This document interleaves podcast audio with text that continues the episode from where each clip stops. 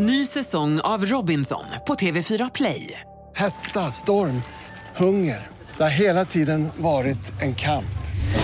Nu är det blod och tårar. Fan, händer just det. Detta är inte okej. Robinson 2024, nu fucking kör vi. Streama söndag på TV4 Play. Podplay.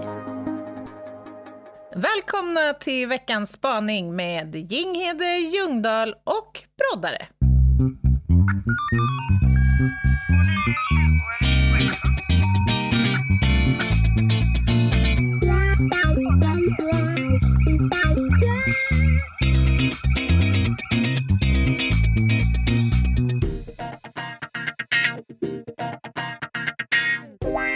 Det är måndag. Och det betyder att det inte är tisdag, krimtorsdag, eftersom det är måndag. Jag gillar ändå tydligheten nu. Ja, verkligen, verkligen. Och det betyder vad då, Anna, om vi har några förstagångslyssnare? Ja, men det betyder att idag, på måndagen, som inleder den här härliga veckan, så ska vi få avnjuta en spaning. Adresserad Meta-broddare. Mm. Nej, inte adresserad. Den är adresserad till oss. Den är avsänd av... Vi hade kanske behövt byta någon vecka. Tänk om du och jag hade skickat en veckans spaning till Meta. Ja, det hade varit kul. Den hade å andra sidan inte blivit 20 minuter från hennes håll när hon hade spanat klart. Det hade varit 20 år. Ja, man får ju vara noga med avgränsningarna då. Ja. Nej, men som sagt, idag är det spaningsdags. Och på torsdag så blir det krim, som vanligt. Ska vi redan nu avslöja torsdagens ämne? Ska vi vända lite på idag? Vara lite wild and crazy?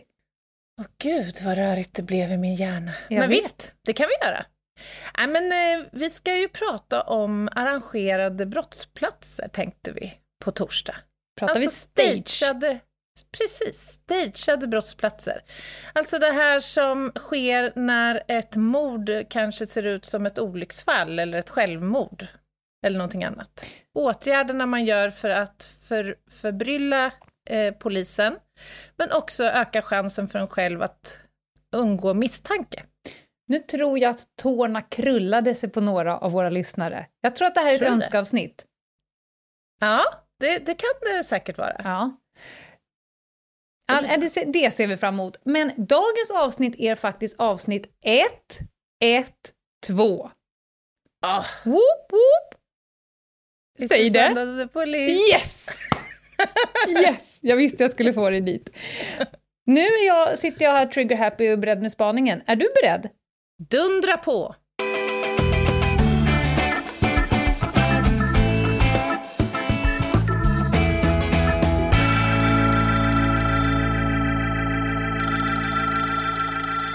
Det här är avsnitt 112, eller som vi säger i den här branschen, 112, som är lätt att slå. Och jag vill att vi ska fundera lite kring detta, som ju är vårt nödnummer. Åtminstone för alla som inte är skitgamla stofiler och fortfarande fulla med 90 000 när frontalloben har snurpts åt. Vilket den förstås gör i sådana sammanhang. Så det finns fortfarande människor som ringer 90 000. Anywho, 112. Och då tänker jag så här, det är nödnumret. Men jag tycker mig se att det finns ett behov av ytterligare ett sånt där nummer. För en person, låt säga undertecknad, som har suttit ganska många gånger på andra sidan om 112-telefonen och lyssnat på dem som ringer in, så är det uppenbart att det behövs ytterligare ett nummer som är inte nödnumret, utan som är onödnumret. Alltså, dit alla personer kan ringa som har något onödigt att säga eller som befinner sig i onöd. Och det ska inte förväxlas med att befinna sig i onåd. Vilket i och för sig kan hända som en effekt av att befinna sig i det första i onöd. Det vill säga, prata om onödiga saker. Jag vill att ni ska reflektera lite och SOS Alarms vägnar på när det är rimligt eller orimligt att man ringer nödnumret eller när det kanske borde ha blivit onödnumret. Och så kan ni för sig fundera på om ni själva någon gång har agerat i vad ni tänker är nöd, men sen kom ni på att det kanske mer var egentligen var onöd. Lycka till! Men vadå? Vi har väl ett onödnummer? 114 14. Ja, men det finns ju ändå någon form av nödvändighet, tänker jag, att ringa 114 14. Jag tror hon ut och vevar efter snäppet under. Ja, jag fattar. Ett skräp, liksom, hålsnummer. Slukhålet, alltså där, för dumheter. Där frågor om julskinkerecept och sånt där kan samlas. Ja, det tror jag. Okej, vi jobbar 3 nivåer här. Således. Oh, gud, vänta, det är rimligt. Ja, absolut, det är rimligt. Får jag bara... på slutet så sa ju hon, när ni själva har ringt och trott att det var nöd, men det inte var det. Ja. Det här gjorde jag ju igår. Jaha, oj. Det var, jag använde inte 112, men det finns en sån här app för veterinärstjänster. Onöd-app? Nej, jag tror att den är till för nöd, men, eller i alla fall nödvändighet. Ja. Jag sitter och gosar med Doris. Jag känner en knöl på halsen. Nej. Som den tumörhypokondriker jag är, kastar jag mig på appen, bokar ett videosamtal med en veterinär. Blir uppskickad, då får man dyker upp en härlig brötta från Norrlands innersta skogar. Och så ställer hon frågan till mig ganska tidigt i samtalet. Hon har inte en knöl på andra sidan halsen också. Och då kände jag som att jag hade ringt till PVT, alltså polisens IT-center, när de ställer frågan, är sladden i? Ja, precis. Eller har du testat att starta om datorn? Ja, jag hann precis idiotförklararna. Medan jag stryker min hand på, man kan säga spegelvänt på andra sidan halsen. Ja. Och säger, jo, det finns en likadan knöl här. Fanns det visst en liten rackare också, ja. Men, så sa jag också att den första jag hittade är faktiskt större än den andra. Då säger den här härliga människan, det är nog spottkörteln som är lite kloggad. Tjoffa in en citronjävel i munnen på hunden så ska du få bli sprut av. Och sen var den lika stor. Men den här lilla segmentet mellan min hund håller på att dör av tumör och jo, hon hade nog 2 likadana. Men är inte det där lite kanske just spiken här som du är inne på? Alltså att vi uppfattar olika saker som olika allvarsamma. Vilket gör att det då... Alltså, för jag tänker att vi måste tänka olika nivåer här. Dels så har vi de här som ringer där det verkligen är motiverat. Hela akut. De som ska ringa. Sen har vi de här som ringer med semi-akuta ärenden. Man kanske vill göra en anmälan. Man kanske vill få tag på sin kompis som är polis. Eller för den delen kanske, vad vet jag? Fixa ett pass eller ha någon hittegodsfråga. Och sen har du då de här som är helt urskiljningslösa när det gäller ärenden till polismyndigheten. Som ringer och frågar om just... Hur kan jag laga punktering på mitt cykeldäck till... Har du något bra recept på filet mignon? Vad vet jag? Ja. Och när det gäller liksom allvarsamhetsgrad så finns det väl liksom... Kan man ju tänka nivåer hos varje individ. Vad som uppfattas som nödvändigt att ringa för, så att säga. Och det beror väl på vad vi har för erfarenheter, bland annat. Men och vad vi... definierar som akut läge. Men förstå då, sitta på andra sidan. Nu kom jag ju på att vi måste absolut ha ett helt torsdagsavsnitt om larmoperatörerna. Men tänk att sitta på andra sidan och ska då snabbt och spänstigt försöka navigera huruvida du är en foliehatt. Att det är akut, eller, för vissa människor kan ju låta svinlugna fast det är akut, medan vissa människor låter ju som hysteri när det absolut inte är det. Det är en ganska stor börda att sitta där på andra sidan och navigera i skiten. Ja, verkligen. Jag vet ju att någonstans mellan 40 och 50% som kommer in till SOS Alarm är inte motiverade samtal. Och då kan man ju tänka, men vadå? Det är ju korta, snabba samtal som snabbt kan avfärdas. Men saken är ju den att det där tar ju en enorm resurs och belastning på den här linan för andra som behöver verkligen komma fram till det här numret. Jag kan ta med det på en liten resa. Det ringer in till SOS Alarm, 112. Och så är det någon som ganska upprört säger att det är någon som skiter i mitt trapphus. Alltså jag har ju fått efterlyssna på det här. Varpå larmoperatören ganska lugnt säger så här: ja, det låter jätteotrevligt, men du vet, då får du ringa antingen till fastighetsvärden eller störningsjouren eller liksom lokalvårdarna. Nej, det är någon som skiter i mitt trapphus. Ja, jo. Nej. Och blir mer och mer irriterad. Jo, jag förstår det. Gud. Men alltså om du bara går in till dig och typ stänger dörren, så får ju liksom lokalvårdarna. Sen på den här lilla skärmen så börjar studsa in samtal från området för att det är skottlossning i trapphuset. Jag tror jag förstår. Det finns också ett uns av språkförbistring kanske ibland när man ska försöka navigera i om det är ett nöd eller ett onöd samtal. Ja, det kan ju också vara sådana här situationer som till exempel, det finns några exempel på kvinnor som utsätts för våld hemma. Mm. Och som ringer och vill larma om det här och behöver hjälp. Mm. Men som inte kan säga uttryckligen vad det är man behöver hjälp med. Utan ringer och beställer en pizza. Mm. Eller på något annat sätt försöker koda då sitt ärende. Så att det ställer ju extrema krav på operatörerna som sitter här och ska gallra. Jag ringde ju själv 112 för en vecka sedan. Mm-hmm. Och insåg sen att det kanske inte var ett liksom helt akut läge eller en akut situation. Mm. Men jag insåg också att det är jädrigt svårt det där och då att faktiskt också bedöma det. Och i det här fallet så var det en bekant till mig som har problem med ett ex som är efter henne. Ja, just det. Helt enkelt. Mm. Och hon ringer upp i panik. Hon är ute och promenerar och helt plötsligt så dyker han upp. 1, 2, 3. Och det här är då den tredje situationen på en veckas tid när han dyker upp och hotar henne. Men än så finns det inte. Hon har anmält honom och sådär. Men man har inte sett tidigare att det har funnits skäl att gripa honom.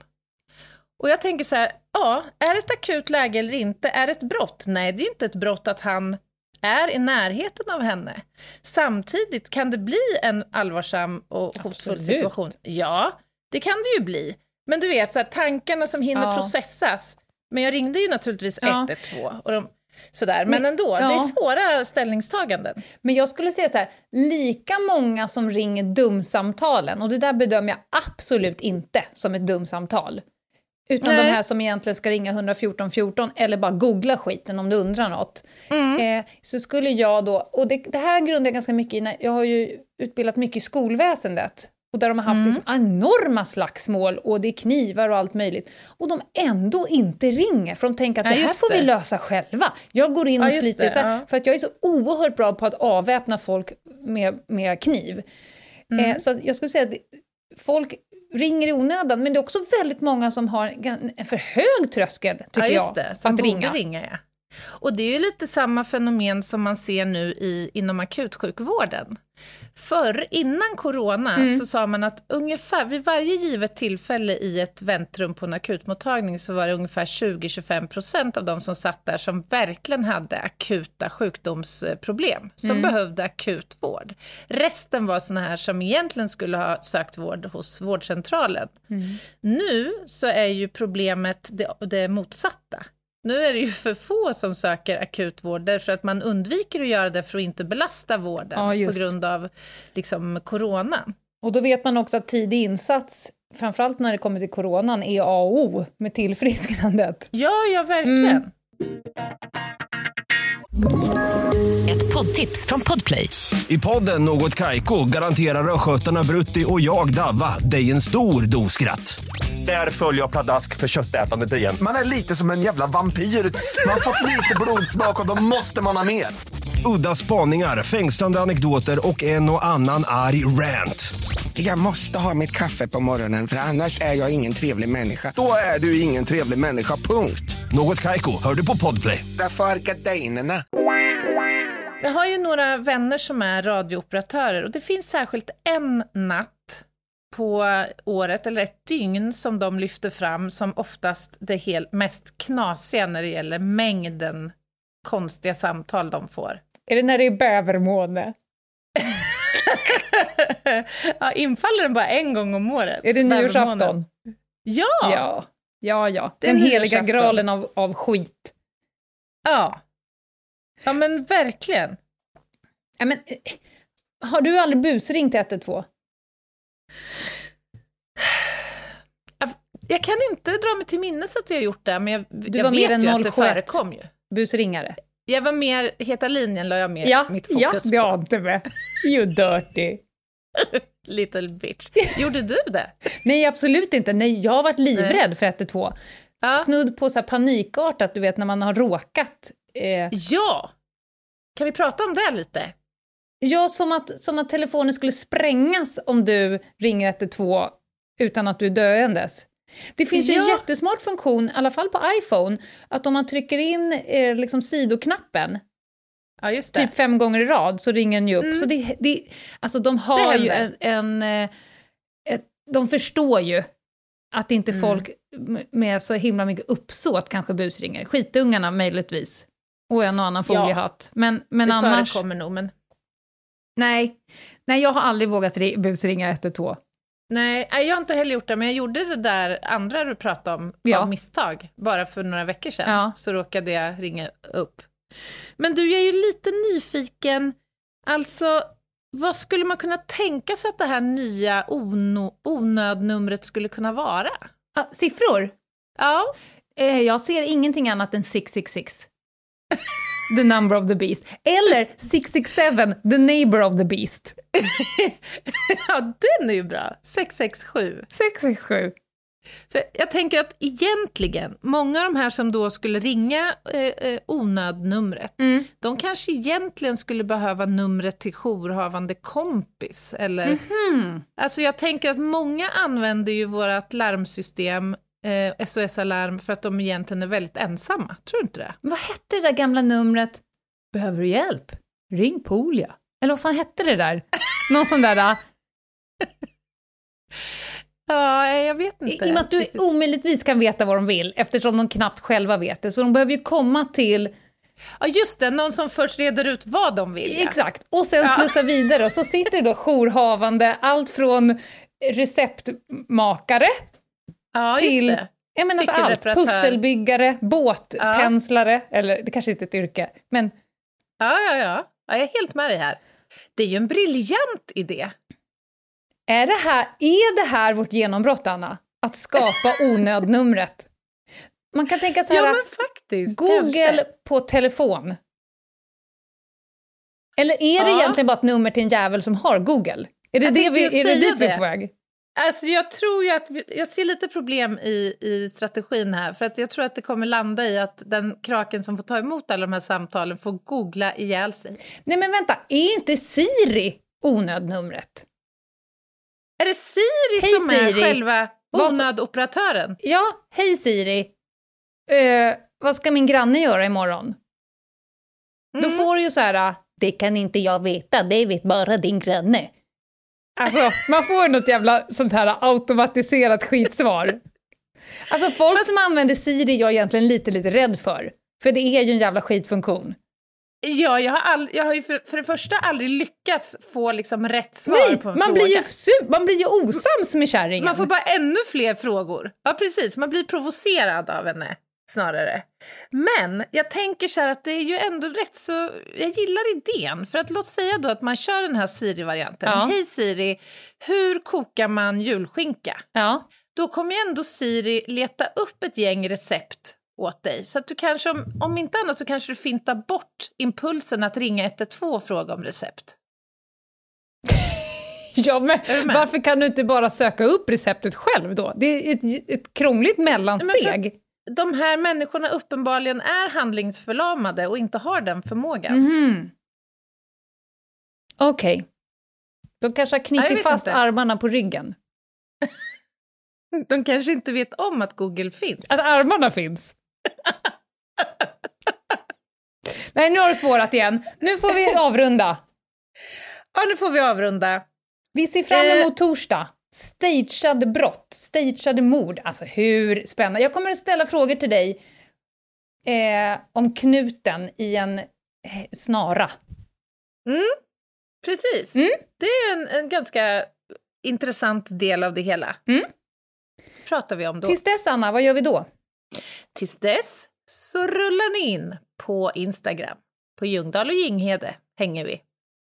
Och vill ni mejla oss så går det bra på Ljungdahl och Ginghede@gmail.com. Bye! Bye bye!